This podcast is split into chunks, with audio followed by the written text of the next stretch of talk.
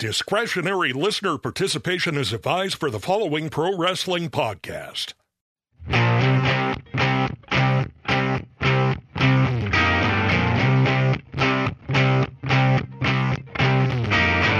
When I think about the good love you gave me, I cry like a baby, or like it's the end of the Stick to Wrestling podcast. Hello, everyone. My name is John McAdam. This is Stick to Wrestling, and if you give us 60 minutes, perhaps indeed, we'll give you a raw bone podcast. Before we get rolling, I want to invite you to join the Stick to Wrestling Facebook group. All you have to do is make a request, and you're in. And if you would like to follow me on Twitter, uh, just search the name John McAdam and follow the guy who has the Stick to Wrestling logo as his avatar. And with that, I want to welcome back to the show Matt Mann. Matt, how have you been? Not too bad. Uh, before we get rolling, guys, you're still missed Larry Sweeney. And guys out there, if you're having any type of issues at all, mental, physical, whatever, reach out. Okay. What what happened to Larry Sweeney? Uh, he committed suicide some years ago, and he had bipolar disorder, and you know he, he was loved by many. And oh wow, uh, that is yeah, that is absolutely terrible. I have never to my knowledge, do, have I known someone who has done that? But I, I and I hope it stays that way. That's awful. And also, you know, really before we get rolling, I had to leave my house. Uh, I'm on a on a cell line because my girlfriend Gina, who I love very much, she has a bad case of gas, so I just had to get out of the house. I was just gonna love you very much after you told the world that. right uh, 40 years ago, it was 1982. It was probably my favorite year ever watching pro wrestling. It was my first full year of going to the Boston Garden. It was my first full year of getting Georgia Championship Wrestling.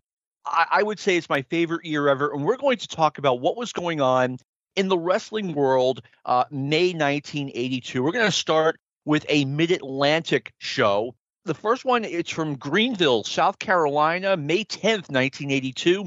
Jack Briscoe beats Roddy Piper to win the Mid Atlantic Championship. Now, Matt, I went back and I looked, I have this idea in my head that the Mid Atlantic Championship had been de emphasized. And I'm like, wow, Jack, Jack Briscoe and Roddy Piper, those are two no questions asked Hall of Famers. And the title really wasn't de emphasized until like 1983. I mean, we have some top guys. You know, Ricky Steamboat, Ivan Koloff, Roddy Piper, Jack Briscoe, Paul Jones was still a big deal. Dory Funk Jr. And then in 83, Rufus R. Jones held it for a while. I'm like, okay, this title doesn't count anymore. And then Angelo Mosca Jr. won it in 84, and it, it was going mm-hmm. down downhill from there. Well, another part of the Arcadian Vanguard network is uh, Mike Sempervive and Roman Gomez. They have the Mid Atlantic Pod, uh, where they go, you know, each week with uh, talking about a full show and they play clips of things, and they've they've discussed this exact time, and uh, yeah, it, it, it's kind of rough. It's it's it's rough. I mean, the the Mid Atlantic area in general. Yes. Okay. I mean, yeah, every promotion, every promotion goes through a slump. And I think Ole, correct me if I'm wrong, Ole Anderson was booking both Georgia and Mid Atlantic, I think. And that, I mean, those are two major promotions. That's going to be a, a creative strain on anybody. Yes, it, it was the same. Yeah, he was booking both at the same time. And you can tell that that he was spreading himself thin as far as bringing, you know, in, in the in the in the early past, you know, they would have guys come in to you know work the Georgia TVs or you know even pop into Mid Atlantic, and now you really around this time you don't see many guest spots. It's just like pretty much the same crew. So it, it was getting kind of bland there. I mean, yes, the promos were good. The matches were great on TV too. The the the, the job guys actually, you know, were talented. You know, they they had uh, Ben Alexander. They had a bunch of different people that were very talented that could be in more than opening matches and prelims and doing jobs but it just wasn't exciting. It didn't quite heat up. You know, uh, uh, Strongbow and, and Steamboat, you know, they weren't rolling. It was a strange time. It was just kind of like uh, coasting, you know, sitting on your laurels. That is a good way to put it because Mid Atlantic, used kind of the same crew for a long time. I mean, Ric Flair was NWA champion, but he's still here. You know, that, that same 70s crew of Steamboat, Youngblood, Jones, etc. A, a lot of them, Wahoo McDaniel. I mean, every promotion needs change. I think that's one problem with the WWE now, or has been for a while, is that you know you have a lot of talent, a lot of really talented guys, but they're in the same place for 20 years and it, it doesn't work. I agree. The fans get tired of them. Uh, the same, well, you know, you end up getting the same matchups, you know, six months down the road. The programs just weren't enjoyable. Yeah, and it's funny too because I, I understand Mid Atlantic was kind of in a slump, but I was, you know, I was getting Georgia wrestling on TV at this time, and I absolutely loved it. It could be that maybe Ole just had his focus on a the promotion that was on national cable, which makes sense, but then hand Mid Atlantic over to someone else. Exactly. Uh, like you said, you had Wahoo, who you know had the book on and off in Florida, and the AWA. He knew what to do. Paul Jones has got a great mind. Shitty wrestler, but great mind. Um, he wasn't always a bad wrestler though, but now he's older and he's got his back is bad. But like hmm. five, ten years ago, he was really good. I never. I mean, trust me, John. You know me. I, I was a tape trader back in the day, and I just could not stand Paul Jones at all. Wow. All right. Hey, yeah, bland. We're all about different opinions here. Mm-hmm. And the promos were bland too. I thought his babyface promos were good. And you know, we've talked about this on the show before. I mean, he did a standard I play sports for a living babyface promo. I I I I liked Paul Jones and you know, from what I've seen in the 70s and his heel turn was so shocking to me. I mean, I remember being at Grand Central Station in New York, uh, you know, picking up a copy of The Wrestler and, and seeing him number one most hated. And I'm like, wait a minute, this has got to be a misprint. No. yeah, I just uh, and it's it's not because I'm jaded from the later Crockett stuff. No, I'm just. I mean, I went back and I watched, you know, some of the Florida films, you know, some of that 16 and 8 millimeter film and the Cornette garbage tapes. You know, I mean, I actually went back and really studied Paul Jones because everybody and their mother would put him over. He was so good, and I was like, I just don't get it. He's just, I don't know.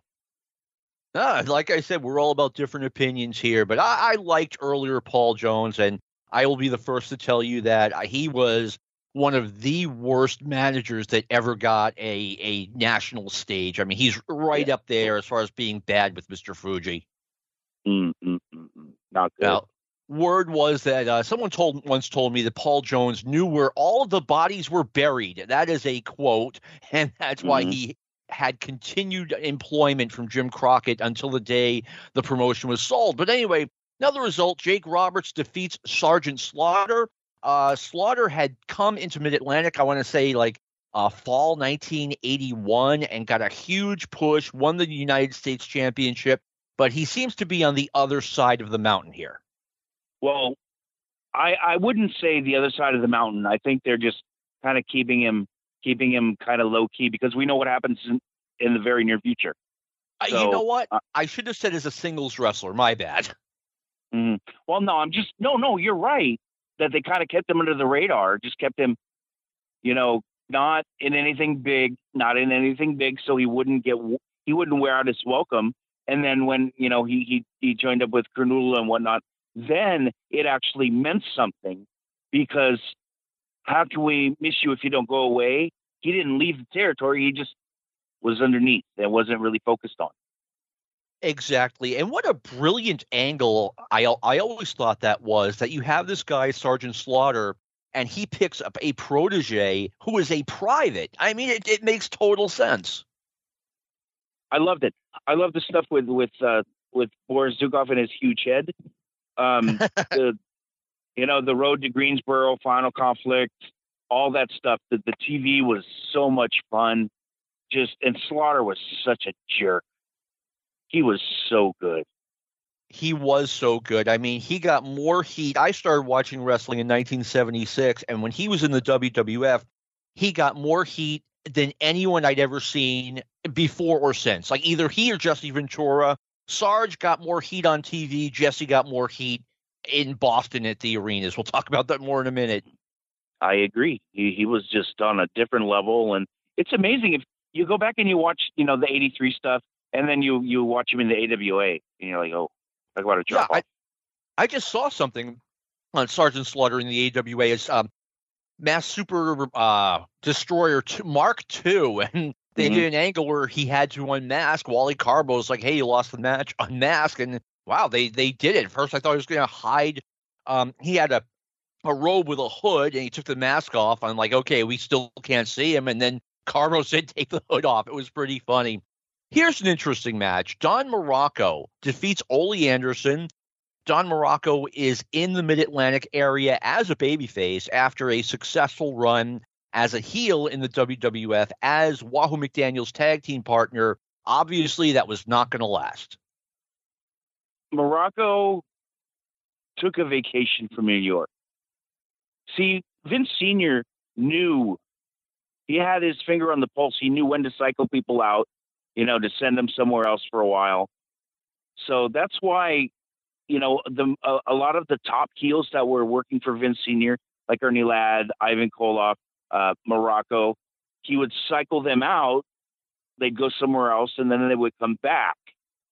So that way he didn't get stale. He did not get stale. Muraco did not get stale.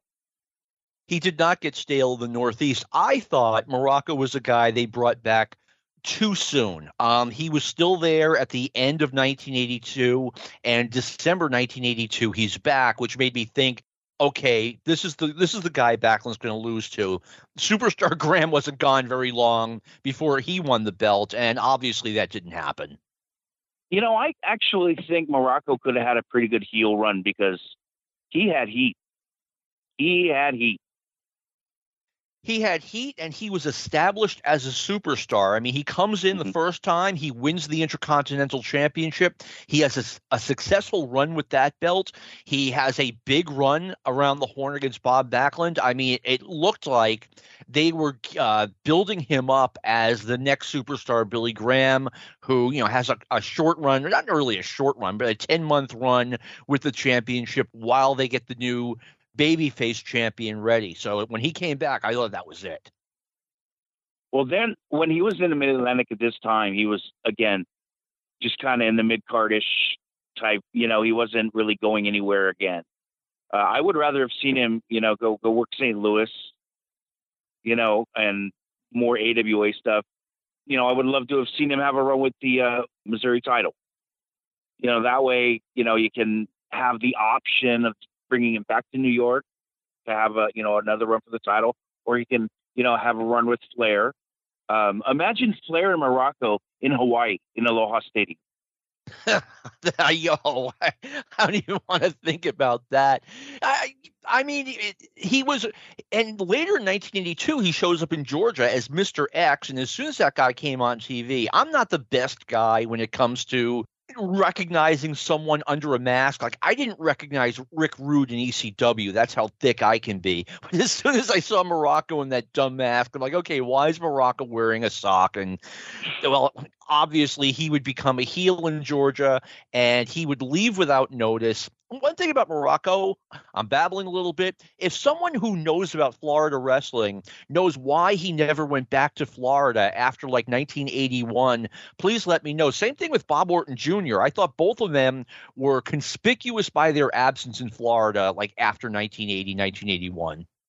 I think I know why. He uh, Okay. was running low low on money and he had to uh, pawn his surfboard, so he couldn't surf anymore. So he figured he'd leave. Okay. Uh, I, you know what? I mean, Eddie Graham seems to have like, I don't know. I know Eddie Graham had a falling out with Gary Hart, who was huge in Florida and never took Gary Hart back. So I'm thinking maybe Orton had a falling out with Graham in like 77, 78, and maybe Muraco had one too. I don't know. But if anyone from the Facebook group has information on that, I would greatly appreciate it. Now we're going to move on to Florida Championship Wrestling. Jimmy Garvin wins the NWA Florida Championship for Mr. Wrestling 2. Jimmy Garvin was exactly 30 years old at this point, and it looked like his career either had hit a wall or was never going to go anywhere because he won the Florida Championship in 1979. He looked like a guy who was, you know, young baby face who was on the rise, and then his career completely fell off he was you know wrestling mid card in uh, mid South Georgia, and now he finds the gimmick that made him a lot of money. Gorgeous Jimmy Garvin as a heel. I love Gorgeous Jimmy. It's not my fault. Um, His interviews were great. Oh, I loved him. He was so. I had so much fun watching him at the Cow Palace, taking on uh, uh, Rick Martel. That serial was phenomenal.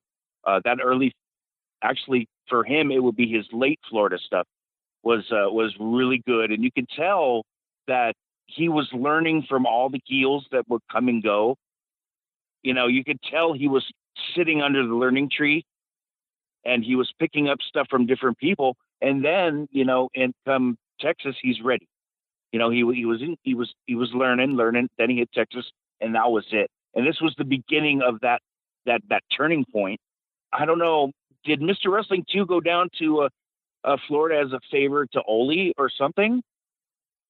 two was in and out of Florida the whole time I had it on cable. Like he would um he would just come in and do like a week on, in the territory and he would like you know show up like three times a week a year on TV right around then. So I'm not sure. I mean it, it seems a little bit out of place that someone who is not a regular in Florida would would hold that championship. Vacation he would come in for a vacation. That. I'm assuming with his wife. You know, come in, hold the title, or you know whatever, and put someone out over on the way out. Hey, you know what? It's smart if if you can get a paid vacation to Florida three times a year and get paid for it, can't knock the hustle. No, absolutely not. And a, a, lot of guys did that in the Florida territory. They would come in for a week and they could write everything off, and it, it's all perfectly legal. I mean, you know, fine. It was good for Eddie Graham. Mm-hmm. I agree. Okay. Uh, now, we are recording Sunday, uh, May the 8th, and it is the 40th anniversary of a match that I probably talk too much about. It was the first great wrestling match that I had ever seen in my entire life at the Boston Garden. Bob Backlund defeats Bob Orton Jr. Um, mm-hmm. I so wish there were footage of this. I know there isn't, but I mean, it was just a wild, like 35 minute match that that was nonstop. Great psychology. I mean, everyone I went with agreed like that was like a, just a phenomenal match. Any thoughts on Bob Orton Jr., Matt? Oh, boy.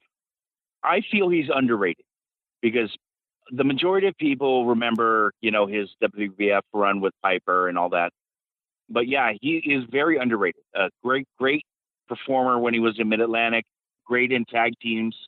Uh, he's been in quite a few different ones with Slater was a good one. Just extremely talented, a great mechanic.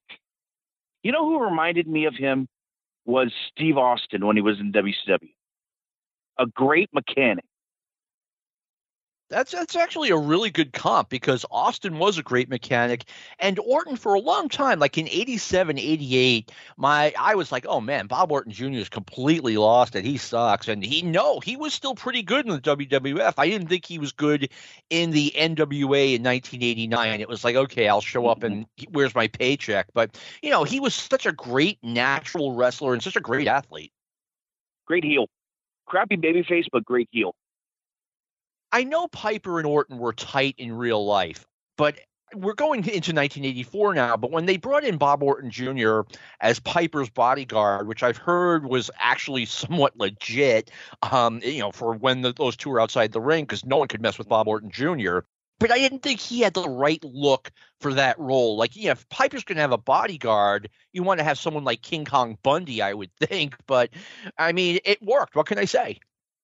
Uh, it worked we had another great match at the Boston Garden May 8th, 1982. And this one I've talked about before. I won't overdo it, but it might surprise people. Uh, Tony Atlas and Jesse Ventura had a cage match that was a really good brawl, as far as I remember. And I mean, they hated Jesse Ventura in Boston. I mean, and they loved Tony Atlas. And it was a great match. Like that might surprise people. Tony Atlas was a phenomenal performer. He just made mistakes and you know, uh, he had his demons too. But Jesse can talk anybody's ear off, anybody into a building, and a steel cage match or a street fight or whatever. That's Jesse. That that's his wheelhouse. He can fight. He's never a great wrestler, and we know that. But we do know that. Fight. We can fight. He can fight.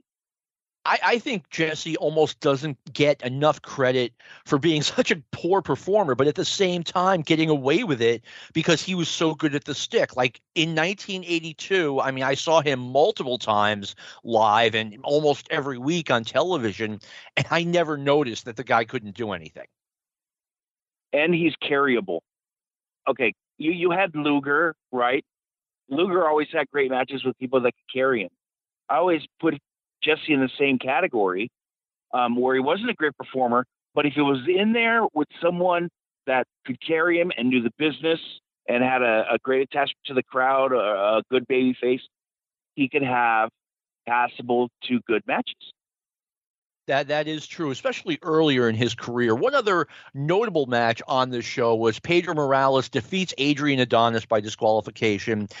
Adrian Adonis might have been the best wrestler in the world, May 1982, and I am including Ric Flair, Sergeant Slaughter, Ricky Steamboat. Like he might have been better than all of them. Not this show, but I believe it was the next one. I saw uh, Adrian Adonis have a really good match with post broken leg Andre the Giant. Like he just bounced around like a pinball. I Love it. I love it. I love it. Oh yeah. Pedro Morales, in his second run as mm. Intercontinental Champion, I thought he was a great number two babyface behind Bob Backlund. Any thoughts on Pedro Morales, Matt? I never enjoyed his work. He was, you know, he was your usual kick punch brawler guy, and I'm not the demographic that he was connecting with. I'm I'm a Caucasian male, and he the Latino fans went nuts for him. So that, and I could understand, but that's the Vince Senior formula anyway. I just couldn't get into him. I just really couldn't. At this point in his career, Pedro Morales was, I mean, he was not good in the ring. He threw a good punch, and if he had a good night and a good opponent, he would have a good match like he did on this night with with Adrian Adonis. I think Pedro, I mean, the Boston Garden did not draw a tremendous Latino crowd. Of course, there were some, but I mean, Pedro, my recollection is he was as over as anyone in the WWF, excluding Bob Backlund because he was a champion, excluding Jimmy Snuka when he took off. I mean, Pedro was right up there with, you know, Ivan Putski, Bobo Brazil, you know, the other top guys in the WWF. Yeah, I, I just couldn't connect with his matches. You know, his opponents tend to connect with me better uh, when he had the feud with Muraco, you know, when when uh, you know the other feuds that he had, I connected more with the heel. I just well, I here. don't know. I just can't buy him. I just I just can't buy him. You know. Uh, and you would, you know, in 1982, make let's make it clear, I did not like Pedro Morales. I did not like Bob Backlund. I did not like Ivan Putski. I liked the bad guys. But looking back, I thought Pedro he filled the shoes nicely. They needed a number two babyface. They needed a babyface intercontinental champion. I, I, thought he did well in the role. But here's something else that happened in 1982. May 26th, Rocky 3 comes out, and it's starring Hulk Hogan and Mr. T. And I mean, the things these two would do in the WWF just uh, three years later. Okay, it's cheap plug time. Uh, my friend Carl Stern, who runs whenitwascool.com, and also uh, works for site. Observer. Oh, I love it too. Carl put out a saga of Hulk Hogan in the AWA long form uh, podcast, uh, talking about the whole thing, whole thing from the Japan stuff, the AWA, uh, the, the title thing with Bach, uh, with Bockwinkel, Rocky Three. You can get that at tinyurl.com backslash KZ Hulk, H U L K. It's a free podcast, definitely worth checking out. Carl's the man when it comes to research and podcasts, and also I work for him. So, you know, I, I got to plug the boss's site, but that podcast just it explains the whole thing. I never really was a fan of Hogan until that movie. I don't think anybody else could have played that role as Thunder Lips. Do you think anybody else could have? Oh, I mean, there's got to be someone in Hollywood, but Hogan, there was nothing wrong with him uh, doing that movie. Matt, how old were you in 1982, like May 1982?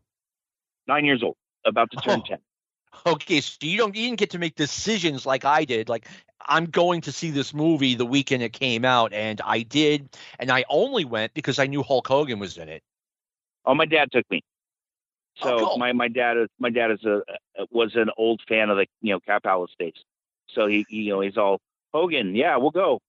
Anytime a wrestler was in a movie, I went to go see the movie because it was so it was such a unique thing. Now they're in the movies all the time, but like I went out of my way to see Escape from New York just because Ox Baker was in it. And of course, I'm Mhm. going to go see Rocky Three with Hulk Hogan. It was a great film. I mean that that movie is pro wrestling.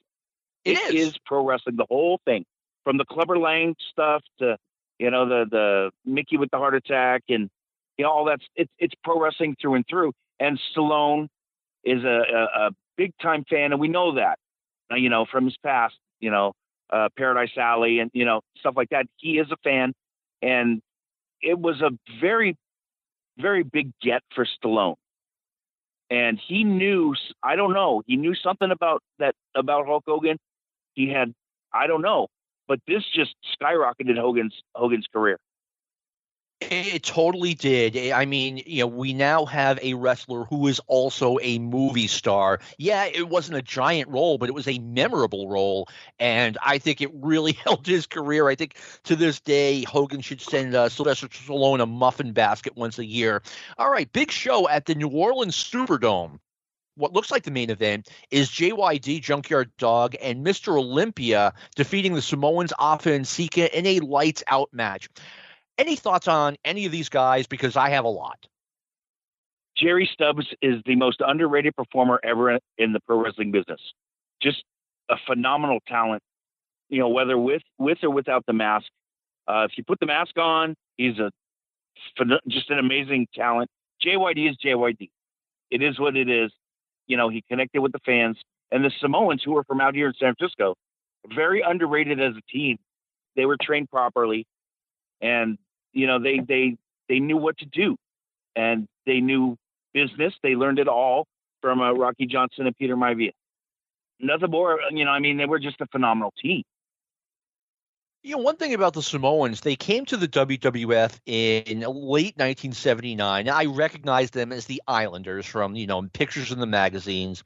And the WWF was weird. Like, once, usually, once a tag team leaves, they break up. Like, the Valiant Brothers broke up after they left in 1979. The Yukon Lumberjacks were never heard from again. The Executioners were never heard from again. But the Samoans, and I was a little bit surprised by this, they went on to have big runs here in Mid South, and then they would soon have a big run in Georgia.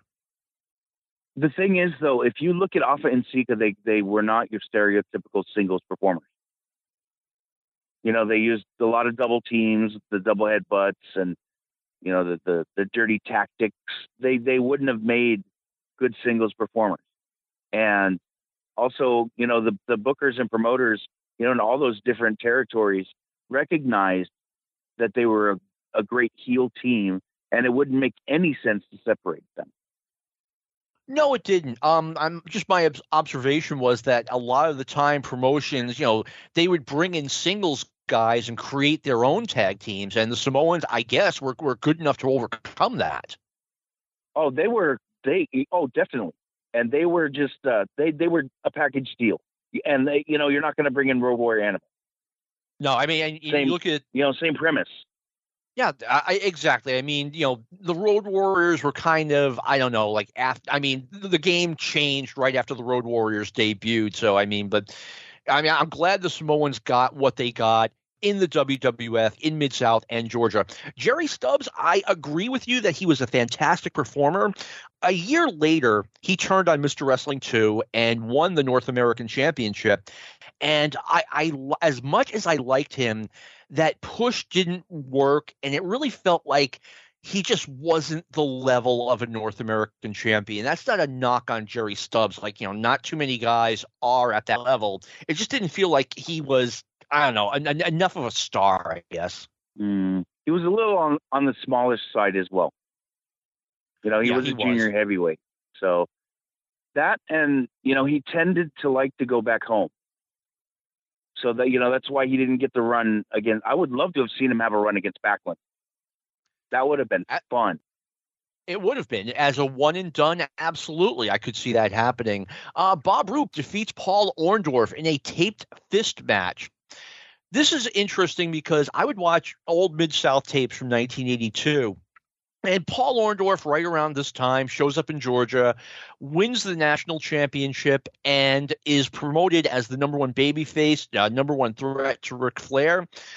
Bill Watts would go on Mid South TV and he would talk about how Paul Orndorff was, you know, he, he's the number one guy in that promotion in Georgia, and Bob Roop ran him out of here. So what does that tell you about how good Paul Orndorff was? And I was like, wow, why is he doing this? Yeah, I, I don't know. Maybe Watts thought they would uh, give Orndorff a run with the title. I mean, Paul Orndorff is one of the handful of guys who, in my opinion, if Ric Flair just decided to quit wrestling or go to the WWF or the AWA, would have been a viable NWA champion. Like he, if he's not number one on my list, he's in the top five. Well, he has a, you know, okay, he doesn't have the the amateur credentials that that Briscoe had, or you know, the the just wiliness of of Dory or Terry, but he's a guy that could shoot, and you're not going to double cross it. You know, he was he was double tough like Harley, so he would have fit right in as NWA champion. He would have, and I remember when he showed up in Georgia. You know, he shows up, he wins the championship. He's on TV in the suit with the national championship title belt in his hand, and I was like, you know, this guy has the look. It would not surprise me one day to see him winning that championship, and I, I don't see say that about everybody. Well, then he made that that choice to go to New York, and the rest is history. He turned heel. All he quit Georgia with no notice. He turned heel. He uh, had he was supposed to have the run against Backlund, but he had the run against Hogan and a just a huge run in the WWF in the mid 1980s. And man, what a great physique he had. He and he was a great natural heel. and he could handle himself. Just ask Vader. Well, you can't now, but you could, you know, years ago. Yeah. Uh, I mean, the, the story about the, the beating Orndorff gave Vader, you know, someone said that, you know, luckily Paul Orndorff was not wearing shoes. Otherwise, he would have killed Vader. He was just sitting there kicking him with his bare feet. Anyway, here's an interesting tag team match. An interesting tag team. One man gang teams with Harley Race to defeat the team of Andre the Giant and Dick Murdoch by disqualification. So Andre never lost in the WWF, even in a tag team, in a DQ, but they did things differently in Mid South Wrestling. I, I'm thinking this is how they're putting over one man gang big time. You know that that match is kind of an oddball match for for Mid South. It sounds like something they would book in St. Louis. You know, one of those odd couple type of tag matches that they tend to do. Yeah. Or putting two programs together. Maybe I think that's probably what they did. They put two programs together so that you know it would be in just one match and they wouldn't have you know 42 matches in the Superdome. Yeah, and this way you're building up one man gang for a singles match with Andre the Giant, and you're building him up maybe for a feud with a babyface Ernie Ladd, who defeated the assassin by countout on this show. Now they had a really good angle coming into this. Ernie Ladd was managing the Samoans while Ernie was recovering from knee surgery. And Skandor Akbar buys the Samoans out from Ernie Ladd. So this turns Ernie Ladd babyface. Ernie Ladd makes a deal to bring in the assassin to team with him against the Samoans, except there's a problem. Skandor Akbar buys him too. This is all viewable on WWE Network. So here we have the single match. Ernie Ladd defeats the assassin by countout. I thought the assassin was one of the greatest heels ever. Uh, this is towards the end of his career, but what a great talker he was. Believable. When he said something, Rhodes, I'm going to take you out. I'm going to kill you, Rhodes. He was more believable in promos than Ole Anderson was. it was the same type of promo, but I agree it was an even better one. And you know, some people might listen to this podcast and, and figure out that you know I'm I'm not as adoring with Ole Anderson as some people are. Uh, I I will not take anything away from Ole Anderson. He is one of the best talkers uh, in wrestling history. you just felt, you could feel when uh, Jody Hamilton was was talking talking in a promo. You knew that he wanted. You just knew he was evil to the heart, that he wanted to kill someone, and that just came across the screen, and it worked so well. Another one in that same vein would be uh, Bill Eadie, the Masked Superstar. They're in the same type of, you know, believable, you know, that that's what we don't have a lot nowadays, believable promos. But you knew that Jody Hamilton was going to get him some. Yeah, I mean, it, he reminds me a little bit of Ted DiBiase when he was a heel in Mid South. Ted mm-hmm. DiBiase would kill you. I mean, it would be inconvenient, but he'd do it if you were in his way. And the, the, assassin was just like that. Okay, look, this is inconvenient, but you're between me and what I want, so I'm going to kill you. There it is. All right. Ted DiBiase defeats Tully Blanchard I'm not sure what led up to this. Ted DiBiase and Tully Blanchard were teammates at West Texas State, and I saw a promo from Ted DiBiase once where he was talking about how you know Ted was a tight end and he never liked Tully Blanchard and he hated having to block for him. I thought that was fantastic. I'm pretty sure I, I haven't seen the TV from this time, but I'm pretty sure that that was played up. You you see the TV correct from that time? Oh yeah, definitely. Okay, yeah. So I'm pretty sure that they went the football angle because you know it's common knowledge that you know all these guys played together. It was never hidden. They they you know they would mention it and stuff. And I'm I'm very sure that uh, Mr. Watts mentioned that during broadcasts and and things like that. So I'm pretty sure you know it, it was it was something like that. But this wasn't a long term deal either. You know, Tully was coming was on loan from uh, Houston or uh, pardon me Southwest. So you know, he was still going in Southwest. So I think it was kind of like a, a, an attraction type of deal as a, as opposed to doing it all around the horn. No, uh, Bill Watts would sometimes do that. He would bring in guys short term, and and Tully Blanchard was one of those guys. Tully proved me wrong. I always thought, like around this time, I'm thinking, okay, this guy, he's good as a a big fish in a small pond like Southwest Championship Wrestling, but it, you know he's never going to get over, like I said, a, a, challenger to Bob Backlund or as oh I don't know the United States Heavyweight Champion in, in Mid Atlantic, but he did it. He's one of the all time great heels. Unless you look at his win loss record against Dusty Rhodes, he always yeah. lost. He Everyone always, always lost to Dusty he always lost. And well, Arn Anderson on his podcast would would always stress that you know, it was Dusty going over Tully all the time. And Tully got really frustrated. And and I think that's what led to Tully and Arn becoming a team so that he wouldn't have to lose to Dusty every night. Yeah, they definitely overdid the Dusty versus Tully program. They did it in 84, they did it in 85, they did it in 86, they did it in 87. So I could see And Tully... 88, Clash Two. Oh, that's right. Sting and Dusty challenging. That's right. I forgot about that. Oh, I mean, it yeah. wasn't as as big a feud in '88, but still, they really ran it into the ground. And I mean, it's Dusty Rhodes and Tully Blanchard. You're going to enjoy it, just not all of the time. Imagine what Tully's forehead would look like if he didn't wrestle Dusty. Oh man,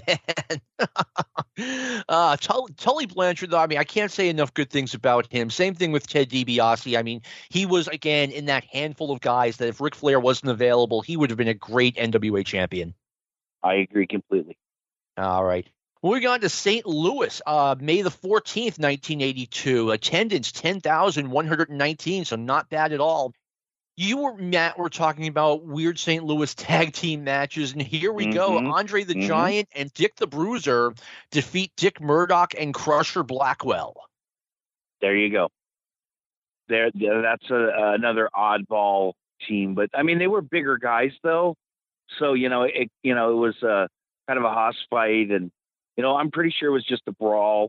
You know because you know Dick the Bruiser wasn't even when he was young he wasn't a technical wrestler and and Andre, you know, was pretty limited, you know, with what he could do. Honestly, Blackwell, very underrated performer, great drop kick for a 400 plus man, and a sweet guy.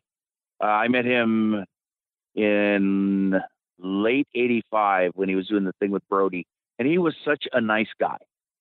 And uh, Dick Murdoch's just a wrestler's wrestler. He's in my all-time top ten performers. Should be in the Observer Hall of Fame. I'm sorry, Dave, but you know what? You got you need to just do the Veterans Committee thing and put him in. But yeah, that's just a, an odd team. Yeah, St. Louis was was famous for that, and and I mean, I, I actually kind of like that. I don't need to see like established teams like the Midnight Express against the Rock and Roll Express every time. You, you, the the old WWF and Florida used to mix it up a little bit, and I never had a problem with that. All you know, also you know, if any of the four men were defeated, okay, in that match, you can come on TV and say, "Hey, I beat this guy in a tag match," and it actually meant something. It held a cachet. Uh, Murdoch pinned the Bruiser. Murdoch comes on TV. I should get a shot at the Missouri title because I beat the Bruiser. You know, and each of those names meant something in St. Louis. And those random tag team matches, that's how they were used. That was a way of putting someone over and kind of shoving them, you know, into the title picture. So, you know, that's why it makes sense to have that odd couple tag team match. I, I agree. I mean, one of the ma- matches that I was just dying to go to when I was a kid, it was in 1976, and it was at the Providence Civic Center. I didn't get to go, but it was Bruno Sammartino, Chief Jay Strongbow, and Billy White Wolf against Stan Hansen and the Executioners. And I'm like, you know, it just made my imagination run wild. I'm like, wow, I want to see these six guys fight. Yeah, you know, it would be a, you know a wild match, but also you know the one that went that got the pin or whatever went over and it it meant something. And that's you know it, it's it's like the same thought in in the trios matches in in Mexico. That's how they would build up you know bigger singles matches you know up to the hair or mask or whatever. It's the same same premise. No, I, I totally see that. Like you, I enjoyed it. Here is a, a result that I find really interesting. Not really the result. Let me throw this at everybody. Dewey Robertson, who is about to become the missing link, defeats Ray Hernandez, who would soon be Hercules Hernandez. Dewey Robertson was substituting for Jack Briscoe. Now, I cannot tell you how many times I have heard the phrase you do not miss St. Louis. I heard a story about they were supposed to get snow and Dory Funk Jr. was booked for St. Louis and Dory's like, oh, well, I, I might miss this show. And his dad, Dory Funk Sr., said, you don't miss St. Louis. And Dory took a train from Amarillo to St. Louis, which must have been like a, an, at least 18 hours because you did not miss St. Louis. And here's Jack Briscoe doing exactly that. I'm thinking it's because Muchnick retired. That and Jack was starting to slow down. You know, he's slowing down on the schedule. You know, until Jack and Jerry got into the program with Steamboat and Youngblood, then you know it picked up again. Because I, I think that that Jack was just kind of done. You know, he had like one foot in the business, and I, I think he was just slowing down. You know, you're right. I mean, he would just up and quit like two and a half years later because he didn't like the fact that it was snowing in Connecticut. Mm-hmm. That was wild. I mean, most guys, yeah, okay, well, I'll go home to Florida and I'll wrestle for Eddie Graham again, part time, whatever. Like, no, Jack was just done. And you know what? That doesn't happen overnight. That's very true. I, I don't I don't know, you know, exactly why he stuck around and didn't just walk. I, I'm not quite sure. There's there had to have been a reason. Or uh maybe, you know, while he was in the Mid Atlantic, they they had plans for uh, him and him and Jerry. Well, I mean, I th- I'm glad Jack and Jerry had that brief run in the WWF in '84 and, and early '85. I mean, he definitely it didn't last long, but he got to be on national television again and got pushed, and you know, I'm I'm happy for him that he got to do that. Well, they had the great matches with the Adonis and Murdoch, and they they taught the figure four to Tito Santana did they have any other matches against any other named teams? Not that I am aware of. No, I think they came in, they did squashes, and they, they went right to the Adonis and Murdoch series, which was always an excellent match. Oh, their MSG match was great. Yeah, that they had a match. Stuff. They had a match in Boston that was really good. All right. Then in St. Louis, we have David and Kerry Von Erich defeating Ken Patera and Roger Kirby. Uh, Roger Kirby is at the end of his career here, but he was still in good shape. Patera, I keep bringing this up. We talk about guys who could have had a run with the NWA championship around this time. That's how highly I think of Ken Patera. He was that good in 1982. He was a headliner in three different promotions. Yeah, you know, and- three different major territories. Yeah, I was in 1982 waiting for him to come back to the WWF and take that title away from Bob Backlund. I also used to think in 1982 that it would be kind of cool if two of the Von Erichs, like let's say David and Kevin, came to the WWF and had a run with the tag team championships. I I think they would have been very successful up here. Oh, I agree. I personally think David's overrated, but I think that as a team, Kevin and and David would have really gotten over with the with the younger folks. David would get over with you know kind of the older people, you know, because he he wrestled more of a mature type style, and Kevin was balls to the wall, flying around all over. He would have got over with the kids, and I don't know. I I kind of think that Vince had kind of an issue, you know, where he would he think he may have had problems with Fritz if he used the kids. Uh, maybe. I mean, you know, then again, if you're Fritz, you say, okay, they have a seven or eight run in the Northeast. They're on national cable as tag team champions. You know, you kind of, like you said, you freshen them up in Texas, and then when they come back, you've got the success story that hey, we went to New York and we we took everything. We won the tag team championships, etc. All three Von Erichs appeared in Madison Square Garden in 1980, which I thought was pretty cool. If they would have done, went to the WWF, they would have had some pretty good matches. You know, the the work would have been really good, and we would actually see how good of in ring performers they actually were. You know, instead of spending those few years brawling all over with the Freebirds, which I love. I love that that program to death. But you know, I also enjoy you know a good technical match. Uh, I do enjoy good ring work too. But it, it would have been interesting to see what they did, and you know that's pretty cool that you know when they when uh, Vince Senior would bring in just random people to you know work MSG, like Tommy Rich worked one shot. You know that that was cool. That was fun. I really missed when they stopped doing that, and they stopped doing it around 81, 82. But like you know, they would always get uh, featured in the magazines. Like, well, wow, Gino Hernandez wrestled a match here. Wow, Steve Kern was here. You know, Mike Graham and Steve Kern made an appearance. Uh, Ricky Steamboat and Jay Youngblood. I mean, I, you know, they would go on TV and talk about the upcoming Madison Square Garden show, and you're like, wow, I wish I lived closer to New York just so I could see these guys, not just the whole show, like, but you know, the the guys making special appearances, and I wish they did that in Boston, but they didn't. All right, Johnny Mac, who was the last bring in for MSG? Okay, not counting Dusty Rhodes. Yep. Okay.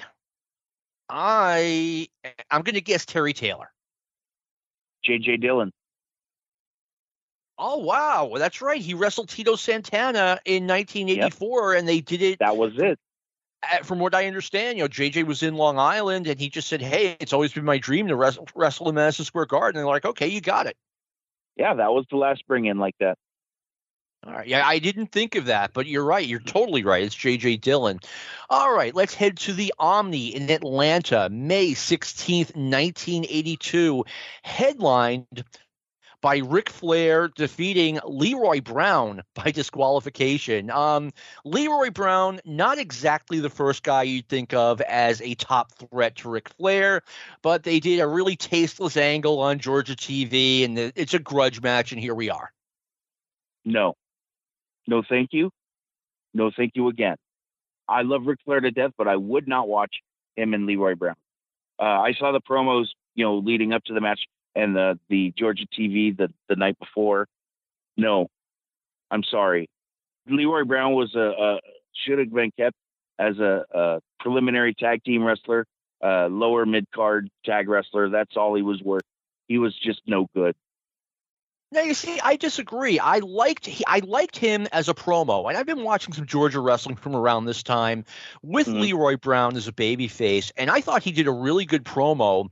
When he was in Florida, I thought he was a really good heel and really good behind the mic, and I think he absolutely could have come to the WWF and done a maybe even I was going to say a one and done, but maybe even a series against Bob Backlund but the fact, I mean, once he got in the ring, the fun was over. He was not very good. I would have loved to see Ric Flair versus Leroy Brown, just out of morbid curiosity. All right, you and I can watch it together, John. I'm sure it's. Not, I was going to say I'm sure it's not available, but then again, stuff pops up every now and then that you wouldn't think would ever be available. The the thing with Leroy Brown, though, I loved his run in the UWF and Devastation Incorporated, and I loved his run in the Zambui Express. That was fun. That's how you should use the man.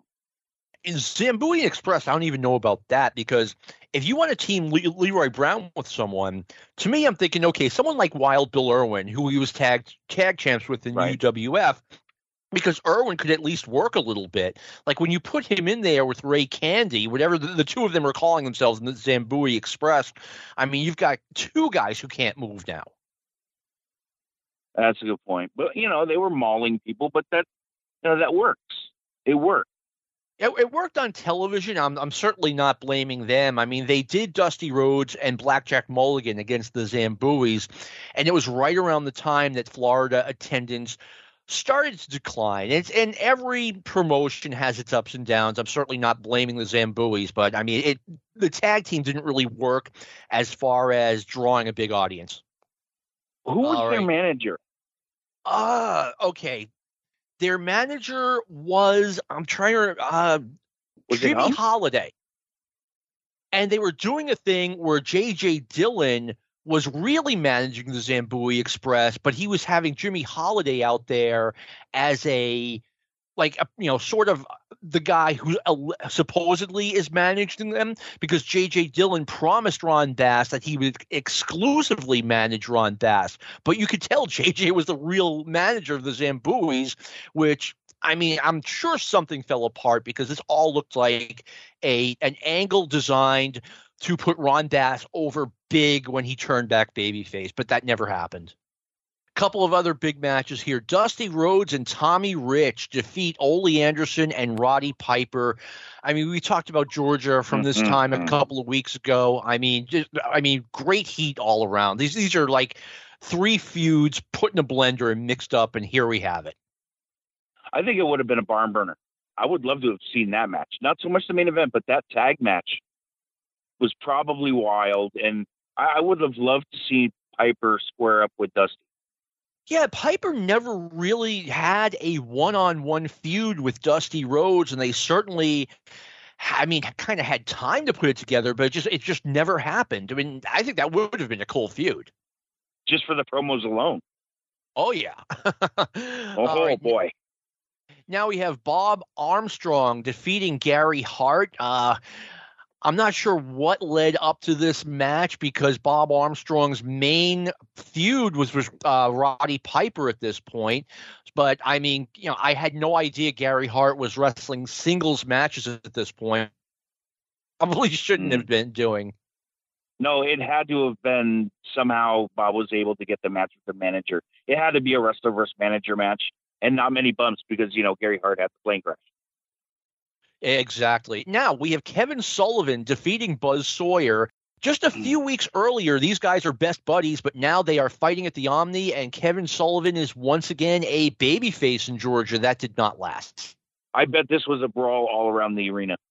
Just knowing those two, Buzz is a fucking nutbar, and uh, you know Sullivan's the devil baby. I'm pretty sure that they just brawled around all over, and this was you know the wild match where the fans get to stand up and and, and you know run around the, the arena with the with the boys. I, yeah, I'm pretty sure it was just a, a brawl. And honestly, I think that this was a test to see if they could do a headlining type of program. Oh, that's that's interesting because at this point, both guys were kind of mid card in Georgia, and you know, I mean, two two very talented dudes to say the least. Now we have kind of a weird tag team match. I don't know if we have a a substitution here, but we have Michael Hayes, Mr. Wrestling Two, and El Mongol. What is what is he doing here against Super Destroyer, Ray Stevens, and the Masked Superstar? The babyface team gets over, which is kind of weird because El Mongol's the guy who could take the fall, but that's not what happened. That's one of those strange tag matches again. I think it was just to get the guy's nominee payoff. That makes sense. I mean, you know, not every match can be a headliner, and you're right. You know, you want to have the, the Omni was known for having really good cards from top to bottom, and this is a match. I mean, if this match is one that's near the bottom, that makes for a really good card. I would rather have Stevens in a singles match against Hayes, but you know, that's just me. I'd like to see him, you know, whooping Hayes around the ring all over. That's I mean, the Omni was tough because they ran it every two weeks. And it's, you know, I mean, the WWF, they ran every four or five weeks. So, I mean, you've just got a lot of wrestling to come up with. Well, you know, All the right. thing is, though, there were a lot more outlaw performers or, you know, uh, smaller, you know, indie names and things, or uh, uh, just lesser known names that they could have brought in to fill the cards in Atlanta. So, you know, you could put you know, like a, a, a up and comers tag match in the beginning. So you didn't have to, you know, use all these people. It's just strange. No, I mean, it's like I said, it's tough to keep things fresh when you're running every two weeks, but they they did a good job at the Omni. One last result that really caught my eye: Ted DiBiase defeats Bill White. Now, I'm not sure why Ted DiBiase is traveling from Mid South Wrestling, which is where his home was, May 1982, to Atlanta just to wrestle Bill White. This one kind of threw me for a loop. Maybe he was visiting Atlanta for whatever reason. I agree. It had to have been, a, you know, a, a spot appearance, special appearance, or, or something like that. I think maybe they wanted, maybe wanted to get onto the TV or something to. Uh, what was the date of that Superdome show? Superdome was May 1st, 1982. Wow. Okay. So I guess he didn't go onto the TV to promote that. Huh. It, yeah, it either may have been a vacation or maybe some type of a, a negotiation thing or something. You know, I, I that's kind of a weird one shot. It really is. That's why it caught my eye. Last thing we'll discuss is uh, May 17th, 1982 in Birmingham. NWA champion Ric Flair defeats Terry Gordy to retain the title. That is such an awesome match on paper. There is a Ric Flair versus Terry Gordy match out there that's really good, but out of all these matches, that is like the number one match I would have wanted to see. Gordy was just amazing, and and Flair was in his prime. That match, I bet you, Flair was bouncing around all over for Gordy. I mean, we're talking pinball, pinball action here. That that match probably was was nonstop. There weren't any, you know, headlocks on the ground in that one. You know, I'm pretty sure that uh, Gordy was tackling him and throwing him around all over and brawling all over. Uh, I'm pretty sure that you know Ric hit the blade, you know, and I, I would have loved to have seen that match. Yeah, it looks like I mean both you know two awesome athletes in their prime. And you can afford to have Ric Flair go over clean, which I don't know if that happened. It's not listed, but Terry Gordy is about to turn babyface. So he's expendable as a heel, basically, and you can have a clean finish in an NWA championship match. I'm surprised we, we didn't see that more. You know, they could have done it in Florida. They could have done it, you know, more in Texas. They could have, you know, done it in the Mid South. They could have, you know, done it hell, even in the Omni. You know, they could have done that match quite a bit more, but I, I don't know. Why, why do you think they didn't wrestle as much? Uh, basically, because I think the NWA at this point, Ric Flair was more or less a heel champion. He wasn't a ba- he wasn't a baby face, and he kind of wasn't a tweener. And the formula had turned into you know Ric Flair against the top baby face, And Gordy generally wasn't a baby face. I know he was about to turn right around this time, but you know he never had a program with Flair. But that's that's my best guess, Matt. That makes sense. All right. The 60 minutes that we do this show is the fastest 60 minutes of my week. I have a couple of other shows lined up, but we are out of time. Matt, I want to thank you for coming on. Excellent, excellent job as my, as a guest. I appreciate it, Johnny. We got through it. You didn't think we were going to get through it all, but we did. Um, we we did well. We've got one more show from Memphis that we're we're out of time for, but thank you again. I want to thank everyone for listening to this week's podcast. Obviously, hey Johnny, could I uh, could I get into yeah. a, a plug before I go? Plug away, man. All right, I'd like to plug my own podcast, Life and Times with KZ. It's exclusively heard on the When It Was Cool.com Patreon feed. I talk about stories from my life. Uh, I do a, a, top five with my girlfriend, which is quite interesting. We we did our uh, favorite country songs last week, and the uh, the debut episode we did, uh, you know, love love tips that romantic things you could do that don't cost money. So you know, and I also give a must see match, you know, and I just tell stories about my life, and you know, it, it's pretty cool. And you guys definitely need to join the When It Was Cool podcast uh, network. You guys got to check out all the stuff that Carl does. There's all kinds of different shows, way too many for me to list, but check them out. Carl, his audio works phenomenal. As you know, Johnny Mac, you know that. Also, uh, I'd like to plug my Twitter. That would be Kid Zombie 2000. Hit me up. You know, I can uh, talk wrestling for days. But thanks, Johnny, for coming on. And uh, Lou, how about those Giants? Good thing you don't say, how about those Red Sox? I want to talk about oh, that. no. Hey, pe- pe- people are talking about a fire sale already for your Red Sox, but, you know, it is what it is. But thanks, thank you for having me again, John. It was my pleasure. I had a blast. Well, that I I am definitely glad to hear that because I always want people you know to enjoy themselves while they're in the guest chair on Stick to Wrestling, and I want to thank everyone for enduring me having going through my spring allergies and not having much of a voice. Uh, I want to thank Lou Kippelman for all the great work he does. And this has been a, a production of the Arcadian Vanguard Podcast Network. This concludes our podcast day. Thank you.